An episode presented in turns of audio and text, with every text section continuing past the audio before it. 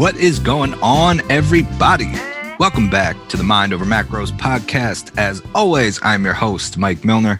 And today I was joined by a very special guest. I had Nick Shaw, who is the CEO and co founder of Renaissance Periodization, sure you've heard of them. Uh, this was a great interview having Nick on the show. Uh, we talked about the evolution of RP, how it all started, um, his personal journey, and then we got into some tips for success, which was my favorite part of the episode. Nick just released a book. It is called Fit for Success. So I've got all that information in the show notes so you can grab a copy. But first, listen to this interview. It is full of information that you guys are going to love. And if you do, we want to hear about it. So please tag us both in your stories. Take a screenshot, post it on Instagram, tag me at coach underscore Mike underscore Milner.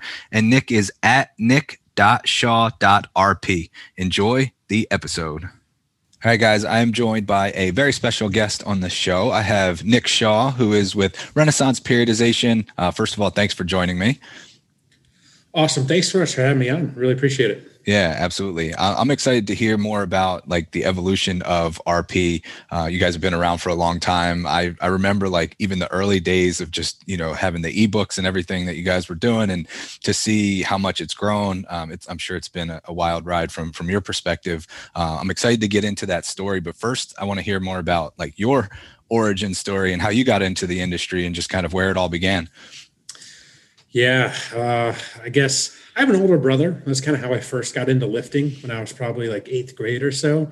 You know, he was a couple years older than me, so it was just kind of he was training for high school sports, and you know, I'm the younger brother, and we had some kind of old rackety weights in my parents' basement, and that got me started uh, pretty quickly. Got hooked on that. I was like, hey, this is really cool. The harder I work, the more I put into it, the more I get out of it, and I was like, oh, this is probably for me played high school sports. I was actually a runner, believe it or not.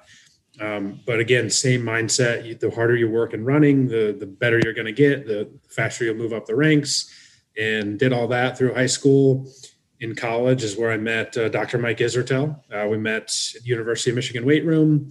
He's like, "Hey, you're somewhat strong. You should come join our powerlifting club." I said, "I don't even know what that is, but sure." So I did that. I competed in a first meet. Couple weeks, month later, and I was hooked. I just loved it ever since. I kind of knew that was the direction I wanted to go. Nice, nice. How, now, did you see at that point in time that there was like a path for this to be a career versus just something that you're passionate about that you do more as a hobby?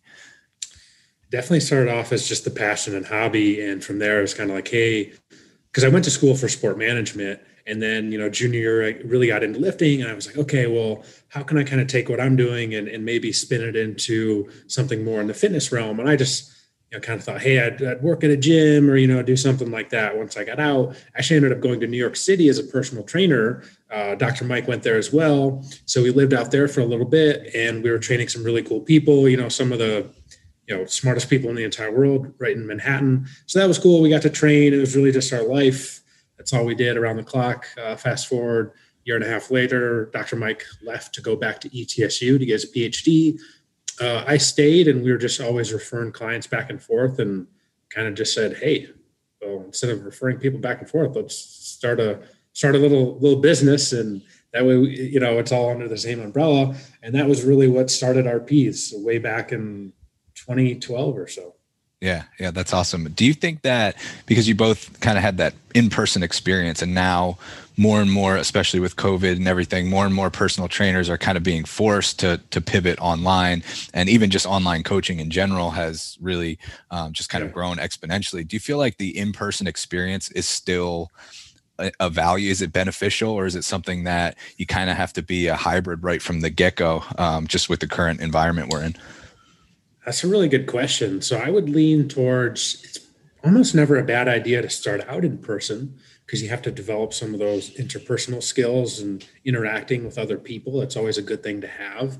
And also, if you're just starting out online, you know what what credentials or you know social proof do you have to kind of show that you know what you're talking about?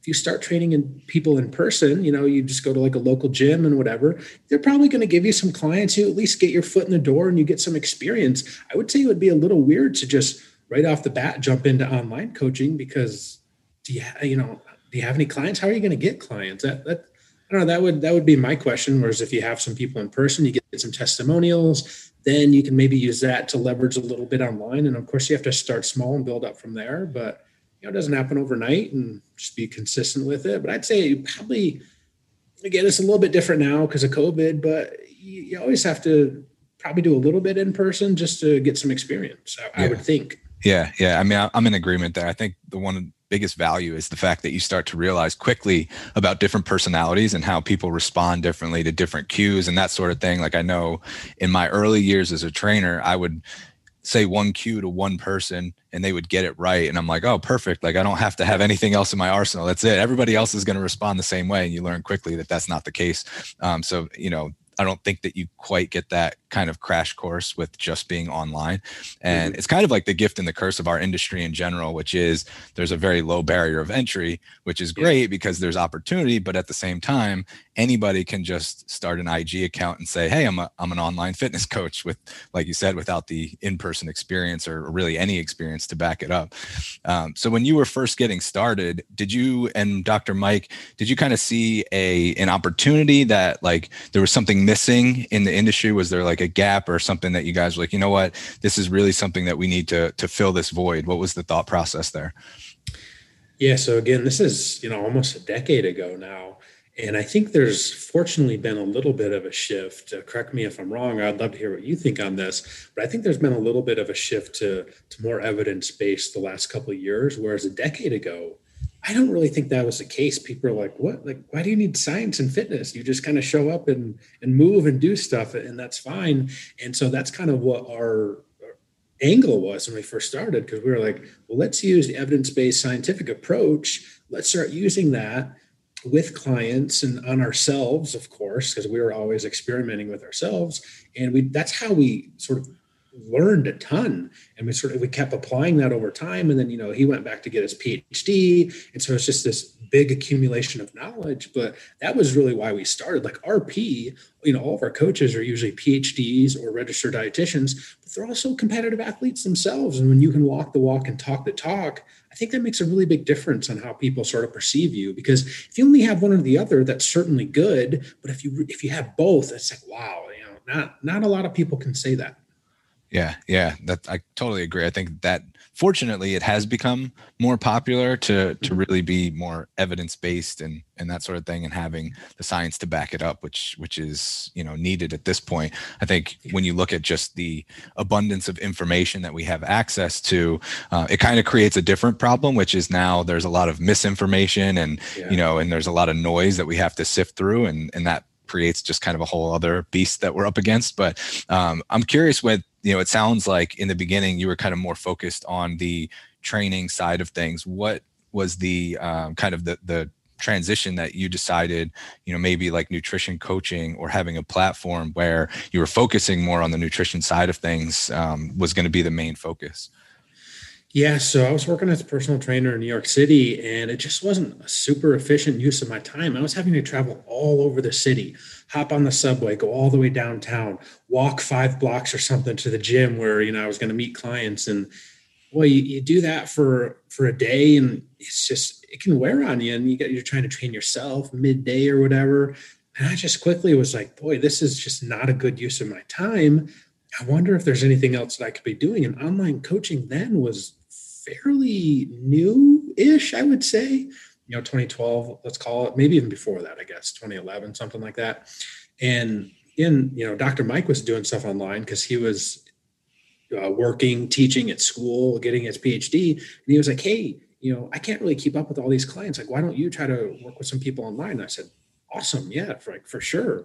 And then it was a pretty quick realization that, well, hey, instead of traveling all over the city, and you know maybe earning a hundred dollars you know for for a client or so per hour that was kind of the going rate in new york city. I have no idea what it is now. But i was like wow i could you know write a couple diet plans or diet and training programs in that same hour. And i don't have to leave my apartment. Like this is amazing. I said this is kind of what i want to do more. And i started working more and more towards that. And you know that's really what happened. That's how i got started until you know to the point where let's say we were at 100 clients a piece which is you know i mean that's a lot. It's it's it's a lot.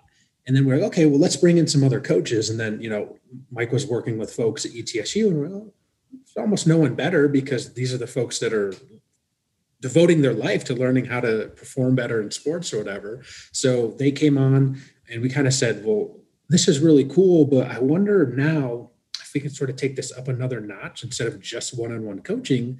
Like, is there a way to sell products? And that's when we got into ebooks. We got into ebooks. I was like, okay, this is really cool now because you could, you know, theoretically sell hundred thousand, thousands of copies in like a week or so and it doesn't really cost that much of your time because you've already put in all the work beforehand and now it's out there kind of ready to be distributed. Yeah yeah for sure.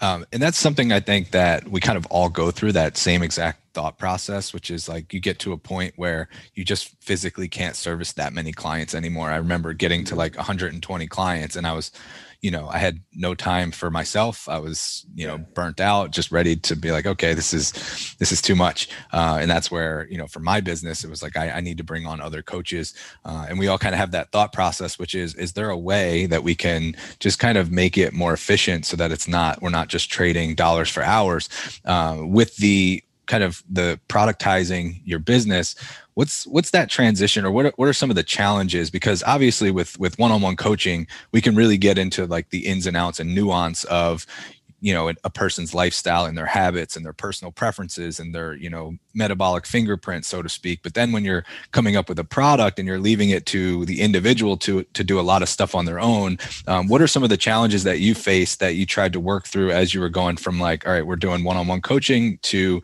let's come up with an ebook to help you know thousands of people versus just hundreds of people yeah, definitely becomes a little bit trickier because you you have all this knowledge, and like you said, within a one-on-one setting, you have that art of coaching experience where you can individualize things very easily to each person. But like when you're just providing information, you kind of have to count on the, the person using that information can apply it a little bit themselves you know you can lay everything out for somebody but you know if they need to change one little thing here or there it becomes kind of tricky for them so you know dealing with customer service issues people would you know get a product and they reach out and be like, oh hey you know this is awesome but what about these three things? And then of course like if you're trying to do all that yourself again then you're kind of back in that same model of okay well there's only so many questions i can answer in a day while i'm trying to do everything else. And so that was a really big sticking point for a while. And then you know social media because again the more people get your stuff usually in what we saw was then more and more people are talking about it. And it kind of draws in more and more people. So you have to be up on social media. You have to make sure you're responsive with everything. Big thing that we did i think that worked out really well is uh, it was totally on a whim. Someone was like hey you should make a facebook group for rp folks. And i said yeah, really you think like anyone would be interested in that? And I said, okay, I'll, I'll try it. And I created the group and, you know, posted it on Facebook. This is, again, I forget maybe even when this was, let's call it 2014, 2015, back when Facebook was actually, you know, worthwhile and valuable. Now it's kind of, you know, whatever. But like literally within an hour after posting this, like several hundred people had joined. I was like, whoa, this is pretty crazy. So what we found there was a lot of people would just get in and share their experiences and they would help each other out.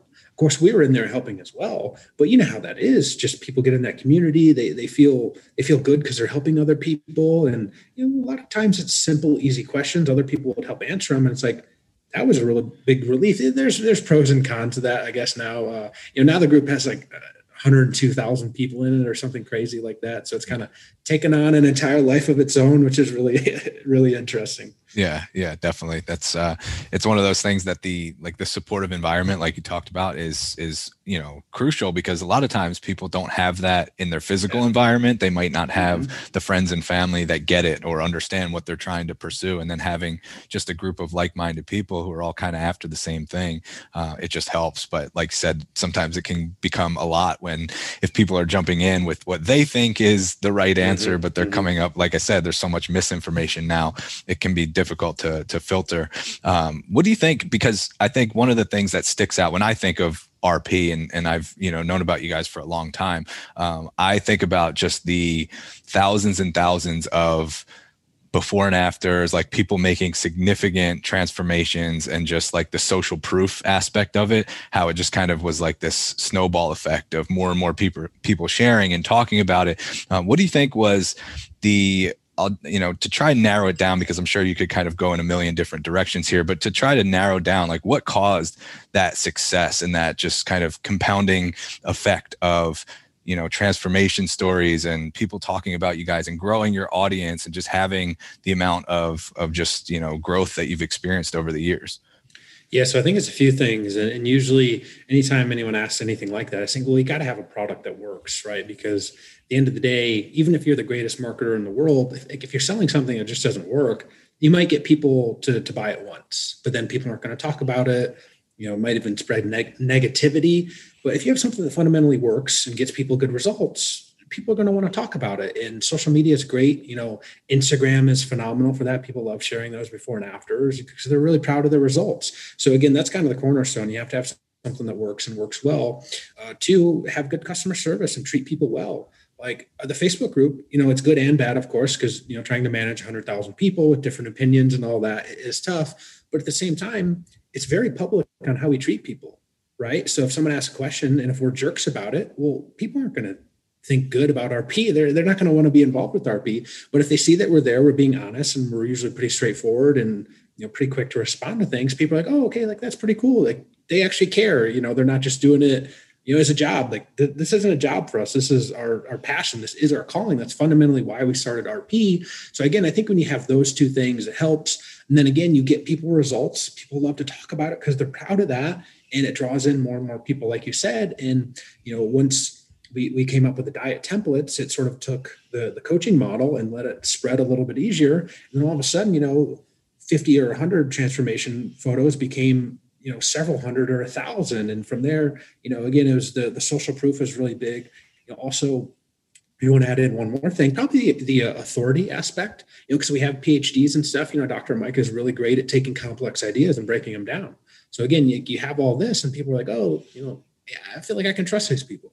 Yeah, yeah. And I want to elaborate on that last piece, which is taking complex ideas and simplifying them. Because I think that that in our industry is one of like the cornerstones of being successful and helping. Because if you just take general population uh, mm-hmm. you know oh, yeah. you can go into many different rabbit holes very quickly you know when it comes to you know hormones and meal timing and meal frequency and you know micronutrients yeah. macronutrients all this stuff it can be overwhelming uh, just for an average person who's like look i just want to you know be more fit and be healthy and, and look good you know that type of yeah. thing you can find yourself going down some some pretty significant rabbit holes how do you would you say that you've been able to balance that and just really making it simple and actionable so that somebody's not just buying your product and then leaving it in their email inbox and never opening it never you know utilizing it but actually saying like here's the simple basics that you need to execute on to get results and like making it so that it's just easy to digest. Yeah i mean you nailed it. The analogy that i always like to give is i could go watch a day's worth of youtube videos on how to you know fix an engine but I'm not ever going to do that. You know, it's just like not my thing and, and I don't have the time for it. So again, you have to be able to kind of there's delicate trade-off between you have people want results. Really at the end of the day, people want results when it comes to fitness, but also you have to make it simple and easy to follow. And so, you know, I think that was one of the big things that always stood out is when we break things down into that like pyramid or the hierarchy structure, it's just like, hey, start here, focus on these couple things first, master these, then you can move up. Because a lot of times it's like you said if you have someone general population and you they'll start out asking you what supplements to take and you're like uh let's back it up a little bit here. Like oh like how many calories are you eating a day? What's your activity like? And they have no idea. And you're like okay let's start here. Let's kind of get these couple things figured out first. And then later on you know we'll worry about timing of meals and supplements things like that. But yeah it's really interesting how people want to jump people love to sort of assume or they want maybe want is a better term they want something simple that's not going to require a lot of work. And it's, it's up to us in the fitness industry to be like okay i hear you but also fitness isn't so easy by itself. Like you actually have to put in the work. And so for us we got to break things down into that simple to digest format because otherwise people aren't even going to get started they're gonna they're gonna fall victim to those fads and gimmicks. And you know we got to do our best to you know not bombard people with you know really crazy long terminology it's like hey what are you eating? Don't eat junk food. Start there. That's a really good start. And people are like oh okay. That connects, that resonates with me. Now I feel like I can get started versus, you know, being intimidated or whatever. Yeah. Is that something that you found yourself dealing with in the beginning with having clients coming over from like I forget what the statistics are, but the average person tries a lot of diets in their lifetime. And, you know, coming from a place of saying, you know what, I've tried keto, I've tried Weight Watchers, I've tried XYZ diet, I've tried fasting, I've tried all these things, and here I am. I'm still not where I want to be. Why is this going to be any different? Did you feel like that was something that you had to kind of overcome, especially early on before you had the authority and and you know the the big following that you do now? we're still battling that, right? Because we started out, RP originally started with more hardcore athletes, and we kind of slowly spread from there, from like powerlifting into weightlifting, and then into you know more CrossFit. Which CrossFit's great because you have a little bit more of a general population group in there, anyways. Because you know only a handful, five ten percent, are your hardcore athletes in the box. So that was a good sort of introduction to the general population. But yeah, we've been battling that the whole time, and you know just imagine us, I mean, relatively speaking, we're a very small company when compared with, you know, think about all the, the bigger people out there like Weight Watchers and stuff that, you know, probably have hundreds of millions of dollars. It's really hard to battle all that. And they, they you know, do a pretty good job because it's like, hey, here's your point system. And again, they kind of nail the calorie balance part. But man, we're always dealing with that. And again, we do find that people try every diet out there and then they come to us. You know, maybe they, they saw a before and after picture online. They're like, okay, I've tried everything else. I'll try this funny name company, you know, RP, whatever it is. And then we don't we don't sort of promise any miracles. It's like, hey, we have we have a good plan to follow, but you you got to come and work. You got to be consistent. And if you don't have those, like you're never going to achieve success. Sorry. Like it doesn't matter what kind of fat or gimmick you have, but if you don't have those fundamentals, you're not going to do very well. Yeah, yeah, I couldn't agree more. And, and, like you said, oftentimes people have the the perception of they want something easy, and it's like, oh, well, actually, you know, fitness is is pretty hard. And then you realize the alternative, which is not having the results you want, is also pretty hard. So you kind of have to pick, you know, pick which difficult you're you're willing to deal with. Um, you know, so as as far as like individual variance that that exists across the board. Because even when we look at specific studies and, and using science to to give us you know guidance, um, even within individual studies that will definitively say something along the lines of okay, obviously uh, we need to consume enough protein to maintain muscle mass and all of these you know uh, you know it's highly thermogenic. It's you know going to increase satiety, all these benefits that we have uh, within a single study, we're still going to see variance across the board, uh, which you know the study is going to report the average. Uh, when we kind of look and zoom out and look at a wide population and servicing thousands of people, uh, there's going to be differences with some people are going to prefer more carbs than fats. Some people are going to prefer fats over carbs. Some people are going to prefer, you know, eating more calories towards the end of the day versus the beginning. How do you balance the individual variance that exists when you're talking about, you know, thousands of people, um, which sometimes requires a little bit of like,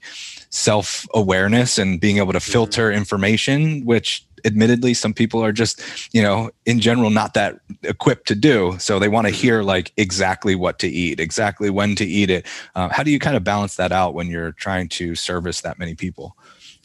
Yeah the, the really interesting part and i've always been fascinated by this idea is people will come to us and uh, you, you nailed it. They're like tell me exactly what to eat. And you're like huh okay. And early on i, I kind of tried that. I was like okay, they're asking me, I'd be like, okay, at 3 p.m., you're going to have turkey, green beans, and rice. And they're like, I don't like any of those things. And you're like, well, you, you just told me to tell you what to eat. And so that's kind of where the template approach came from. And now in the app, it's like, we'll tell you when to eat, we'll tell you the amounts to eat. Here's this big list of foods. Just go pick anything in there. Pick from that, you're good to go. So again, you have to provide people with some flexibility because and again, I fell victim to this early on, even working with people one on one. You know, even higher level athletes, that is, I would think that I had the perfect diet written out for people, like down to the exact minute. And I was so proud of that. I was like, man, this is good. They couldn't follow it. They wouldn't follow it. They're like, this is way too hard, way too complicated. And I was like, wow, really? Like these are you know, highest level athletes in the entire world. I'm like, they. Like, I, I was flabbergasted, if I can use that term. It's and again, I, I, had to step back and be like, you know what? It really is the adherence and consistency is the biggest factor above all else. And that is where the art of coaching meets the science of nutrition. And you have to balance those two equally a little bit, not always equally a little bit. Some people, you know, be much more strict than others, but you have to have that in there and you have to give people some flexibility. A good example would be someone like Rich Froning. He doesn't like to eat in the morning before he goes and works out. I told him, I was like, Rich, this is not a good idea. I'm like, please don't do that. And he said, ah, it's just, I'm going to do that. And I was like, okay. So I had to tweak some things. And I'm like, well, it's my job as a coach to sort of meet in the middle. And so just kind of push some food later back to, to the day. You know, after he would get done training, he would have a really big meal. He would go train again. He would have a really big dinner. And he would usually have like another big meal before, uh, before bed like okay it's not quite ideal but again you have to have a little bit of that balance in there otherwise people are just never going to stick to it yeah and i think that that is the main takeaway um, for those listening. Like, listen to that again because it's really about the consistency and adherence above all else. And you know, you can try to create optimal all you want or the perfect plan all you want, and if you can't stay consistent, it's not doing any good. Um, and that works for both, you know, training and nutrition. You know, you could take yeah. the best design training program ever created if you're only following it 50% of the time it's not doing you much good. Um, so understand and, and that's what i what i mean by that individual filter that we all need to be able to operate with. So even when you hear some well-backed research that might be applicable just understand that if it's something that you know like like meal timing for example if it's something that causes you to be more inconsistent, then it's doing more harm than good. Get back to the basics. Mm-hmm. So if we kind of have that understanding that when you look at the pyramid of importance, that adherence and consistency above all else are most important. What do you look at as like the next big rock that we have to tackle? Is it calorie balance? Is that kind of where you go? Yeah. So in the RP Diet 2.0 book, it's basically it's you have two parts, two sides to the pyramid. One entire side is all consistency and adherence. Like you got to nail that above all else because like you said if you're not following a plan it can be the greatest plan in the world. It means nothing if people don't follow it. Like you literally have to put in the work in order to get outcomes. So again after that you're going to start with calorie balance really really important uh, for like performance and body composition. So calorie balance is, is first assuming we've already covered adherence of course. So calorie balance and then macronutrients. So again like you know, if you do care more about performance and maintaining, you know, your lean tissue and all that, macronutrients are pretty important. You want to nail your protein first, and, and the the fat to carb ratio.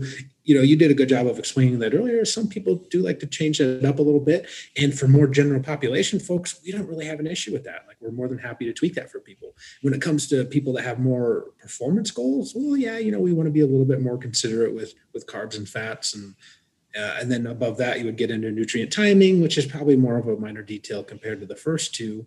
Um, and then, you know, things like supplement and food quality after that.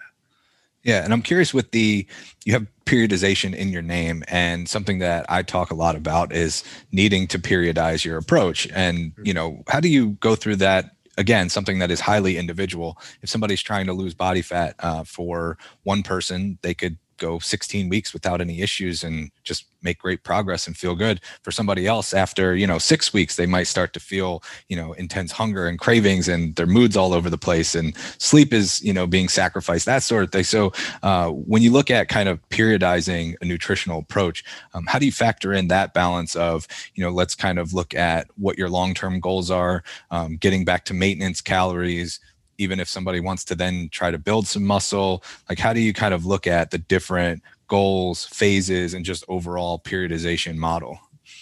Yeah it's it's a really that's a really good question. So a lot of that i think has to deal with people's goals and you kind of have to deal with expectations and goals up front because everyone i'm sure you've seen this a million times yourself everyone will come to you and be like hey i want to lose fat and gain muscle. How do i do it? And you're like awesome. Everyone wants to do that it's not just you. Like, where are you at? What are your goals? And a lot of people they want to rush to reach their goals. You have to sort of explain and be like, okay, we can rush. Like, you could rush to get to these goals. Here are the trade-offs involved. Does that seem like a good idea? And like, oh, yeah, no. You're like, okay, let's go slow and steady. You know, for most people, probably going to start with a fat loss diet. It doesn't have to be super aggressive or anything like that could start people with maintenance too, of course. It's always a good idea. I like to say maintenance is never really a bad idea. But for most people, like, yeah, they want to get more toned, right? And we can all laugh at the word tone, but that's what most people want. They, they want to look better. So it's like, okay, probably not a good idea to start gaining weight then. That's probably not going to make you look leaner. It'll help you grow more muscle, of course. But so again, start with a little bit of a fat loss phase. Doesn't have to be crazy, doesn't have to be super aggressive. Do that first, get to a leaner starting point, and then once you're at that leaner starting point, then you can go ahead and gain weight, and that's totally cool. So it's a it's a really tricky one, and I think actually it might go back to that Facebook group because you just have enough people in there that can sort of reinforce these ideas that even if you are new to it, they come in and be like, hey, I'm, you know, I'm a male 15% body fat. Like I want a mass. And people be like, uh, maybe you should start with a little bit of a cut. You don't have to do anything crazy, of course. Start with a cut, get a little bit leaner down to that like 10, 12%, and then mass. And people are like, oh, okay, I guess that makes sense. But it's really hard, man. It is a really hard thing because everyone wants results and they want it yesterday yeah i think if we were going to add something to that that base of, of the pyramid when we're talking about ad- adherence and consistency patience would be right there because that is oh, yeah you know, that's that's the number one killer i believe of, of long-term progress it's just trying to do it too fast and trying to do everything all at once. Um, we're about to experience that when when the calendar turns 2021 and everybody sets their new year's resolutions and they're going to try to rip off all things at once. It's going to be you know somebody who goes from not working out not eating well they're going to try and diet they're going to eat try to eat you know know as clean as possible. They're going to work out six days a week. They're going to do cardio on top of that. They're going to get their supplements and they're going to burn out within a month. And that's you know the unfortunate reality of when we just try and force the issue instead of being patient. Um, even when it comes to, I think you know losing body fat in and of itself can be a long arduous process. A lot of times we have this perception that that building muscle is is more enjoyable or or it, it can happen faster. That's even slower. Um, so anytime you want to put on considerable muscle mass outside of you know your newbie gains period sure. um, it is a really fucking slow process and it can be uh, painful just to you know it's almost like watching paint dry. You have to like wait for these little tiny minuscule gains and um, yeah so patience is is absolutely necessary. Patience is huge. So i actually think that i mean you, just nailed this yourself. You just said it. Delayed gratification could be the number one thing to success because everyone wants those results yesterday. And again you just make marginal improvements. And it's not just fitness. I mean it's pretty much everything business personal finances etc do a little bit each day, get a little bit better. Doesn't and again, the part that really kills people is they make these little incremental gains and they don't even notice them. And then they end up comparing themselves to, you know, fitness influencer 101 on Instagram and they see only their highlight reel. They get totally discouraged.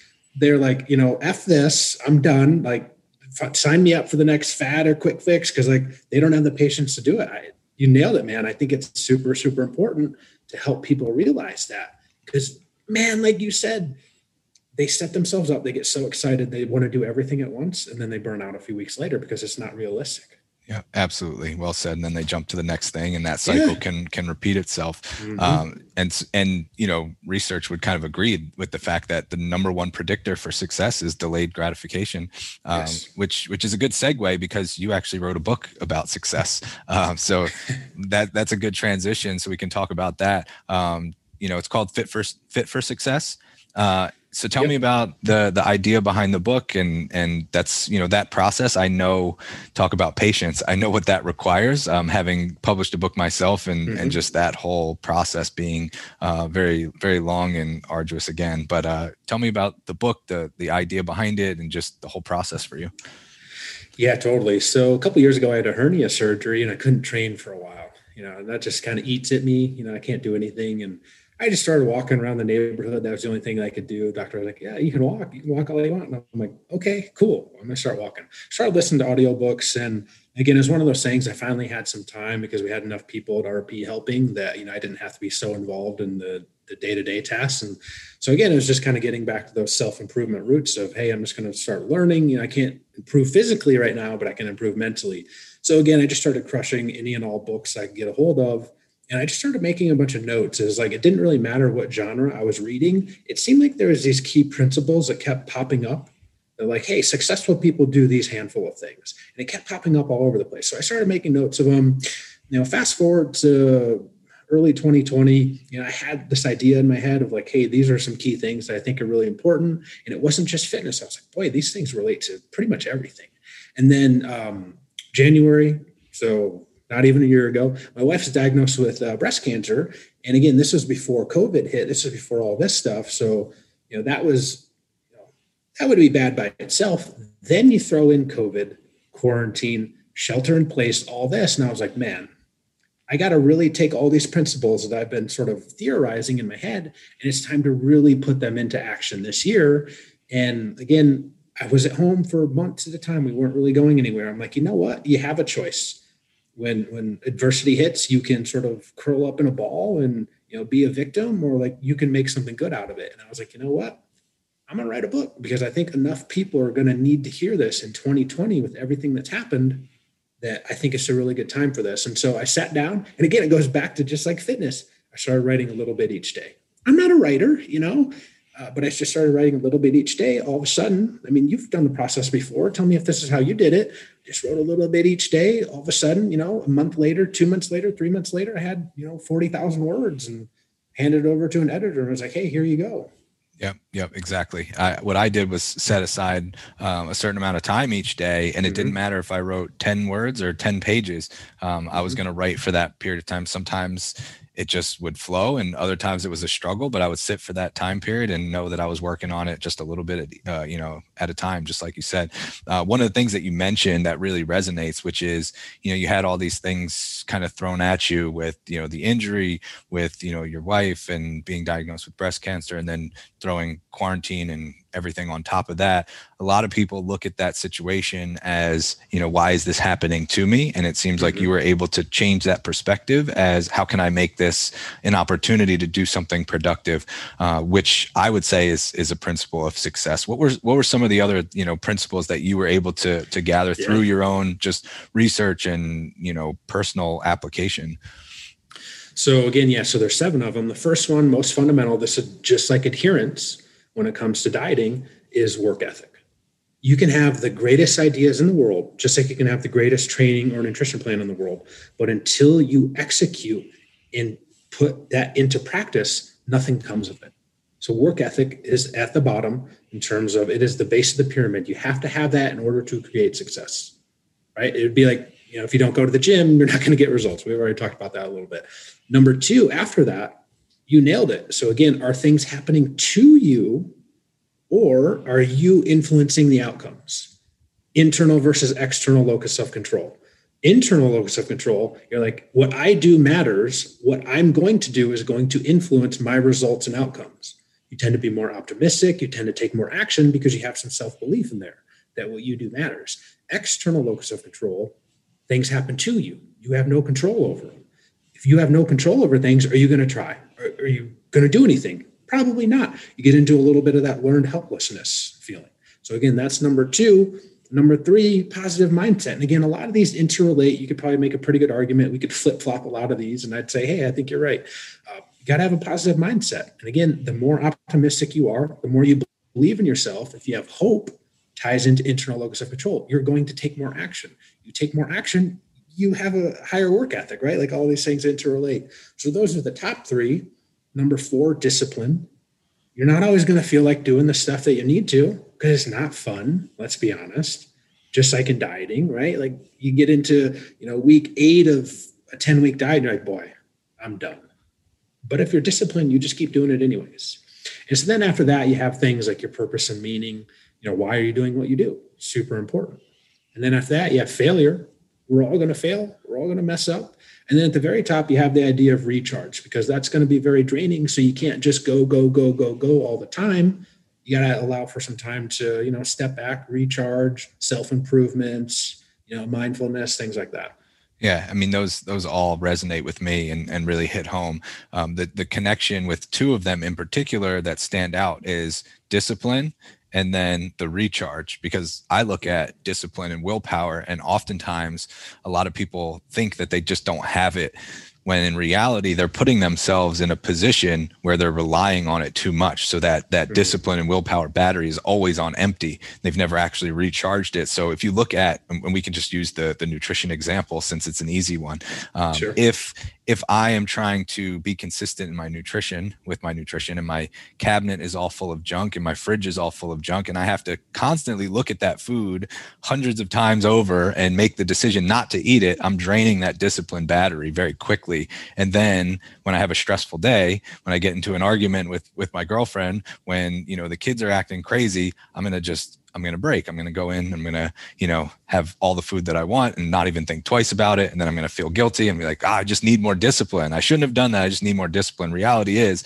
I can create my environment in a way that I'm not relying on discipline as much. Um, is that something that you look at? Is it, you know, ways to have that discipline battery full so that when you really need it and you really need to call upon it, it's there and it's fully charged? What are your thoughts on that? I mean, it's like you're inside my brain because I always like to give that same example. The people that seem to be the most disciplined, have the most willpower, they use it the least because they set themselves up in a position where they don't have to use it all the time. If you have sugary, sweet junk food treats on your counter all the time, you are going to eat them. I don't care who you are. We're all human. We're not robots. We're not machines. Although, you know, I wish that I was. It'd be really cool, but we're not.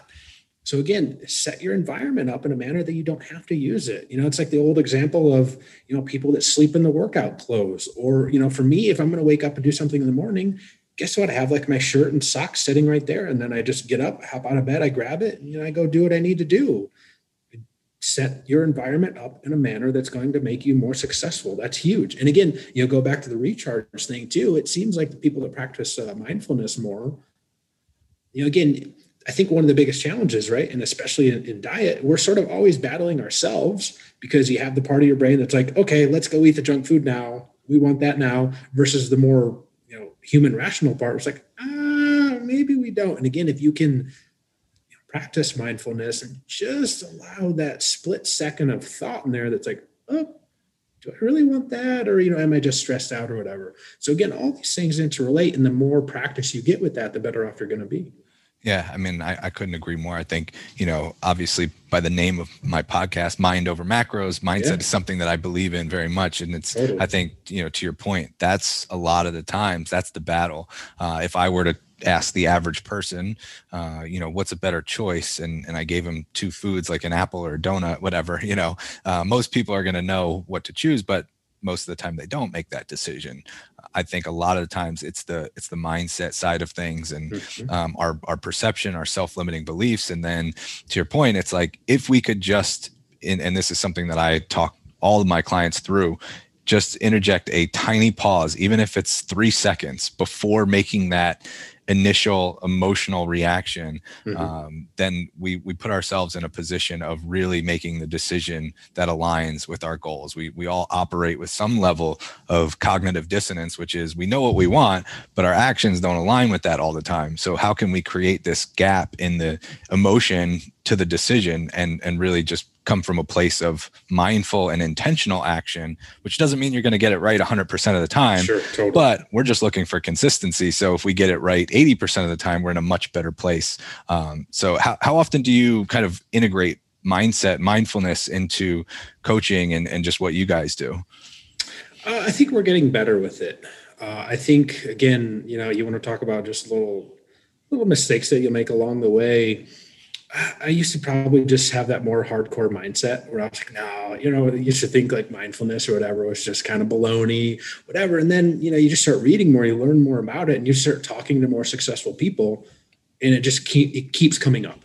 It keeps coming up, and you're like, huh, this is something that I really need to look into more.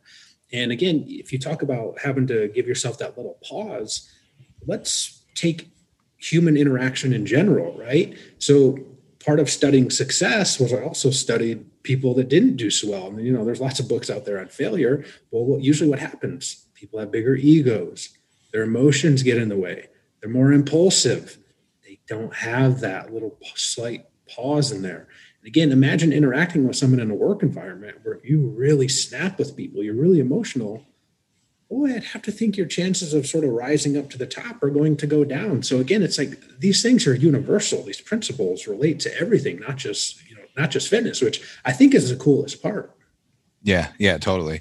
Um, I find that, and maybe I'm just biased because I'm in the industry, but I feel like a lot of times we can use failure more productively in other areas of our lives. Like if I were to tell somebody, like, look at the success you've had in your career and think back of, at all the missteps and all the failures that you went through to get there. Uh, most people can look at that pretty objectively and say, yeah, you know what? I, I learned a lot from my failures. And without them, I would have never achieved this level of success. Then if we try to apply that same logic to nutrition, oftentimes it's more difficult for that mm-hmm. because we like make one mistake and it's like, well, I screwed up my diet. I might as well just say, you know, fuck it, why bother? I'm going to eat everything, you know, and just, yeah. you know, give. So is that just personal bias where I feel, or do you find that's like, it's that logic difficult to connect to nutrition for a lot of people?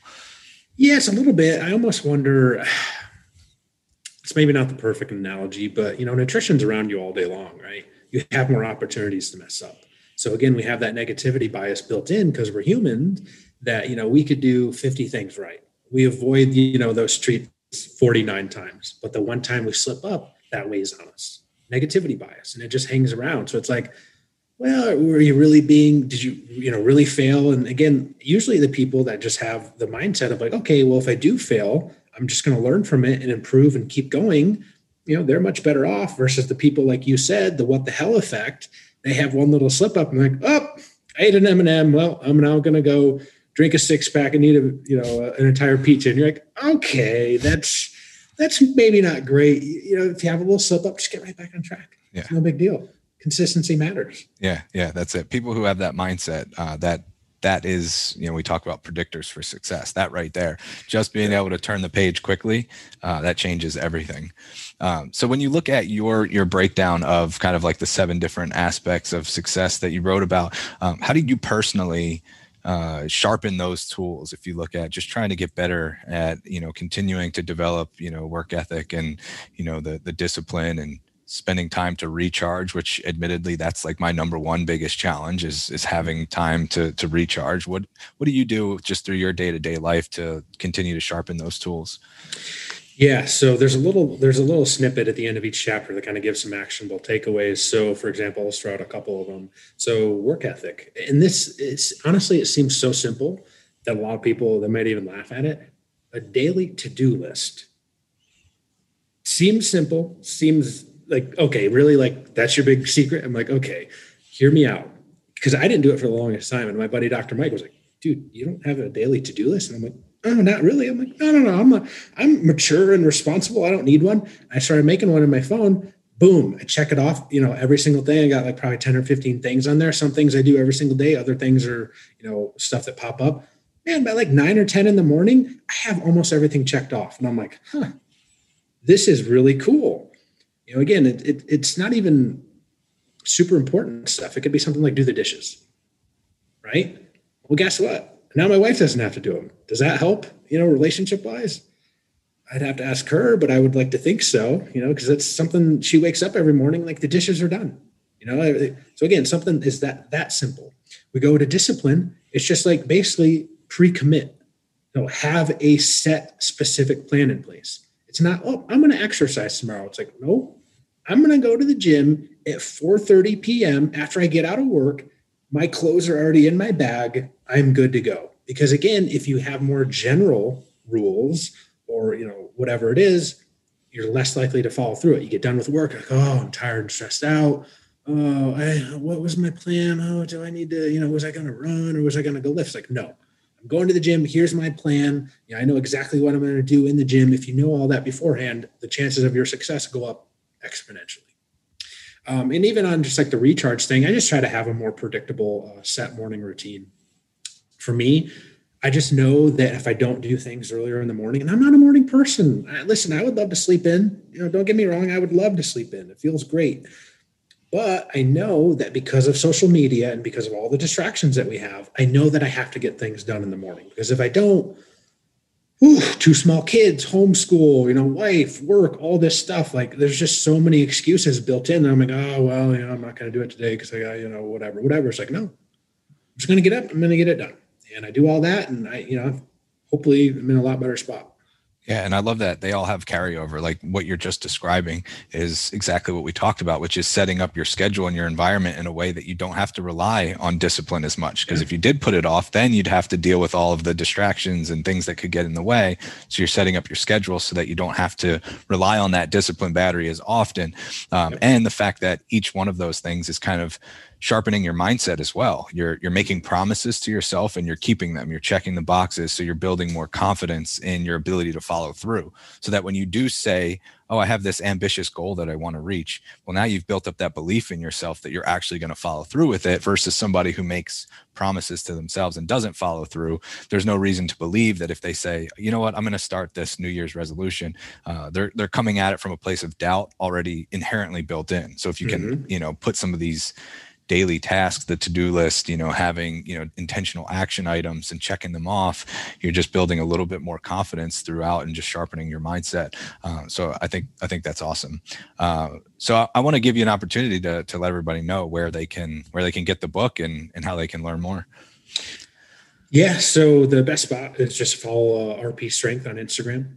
Uh, follow myself on Instagram uh, at nick.shaw.rp.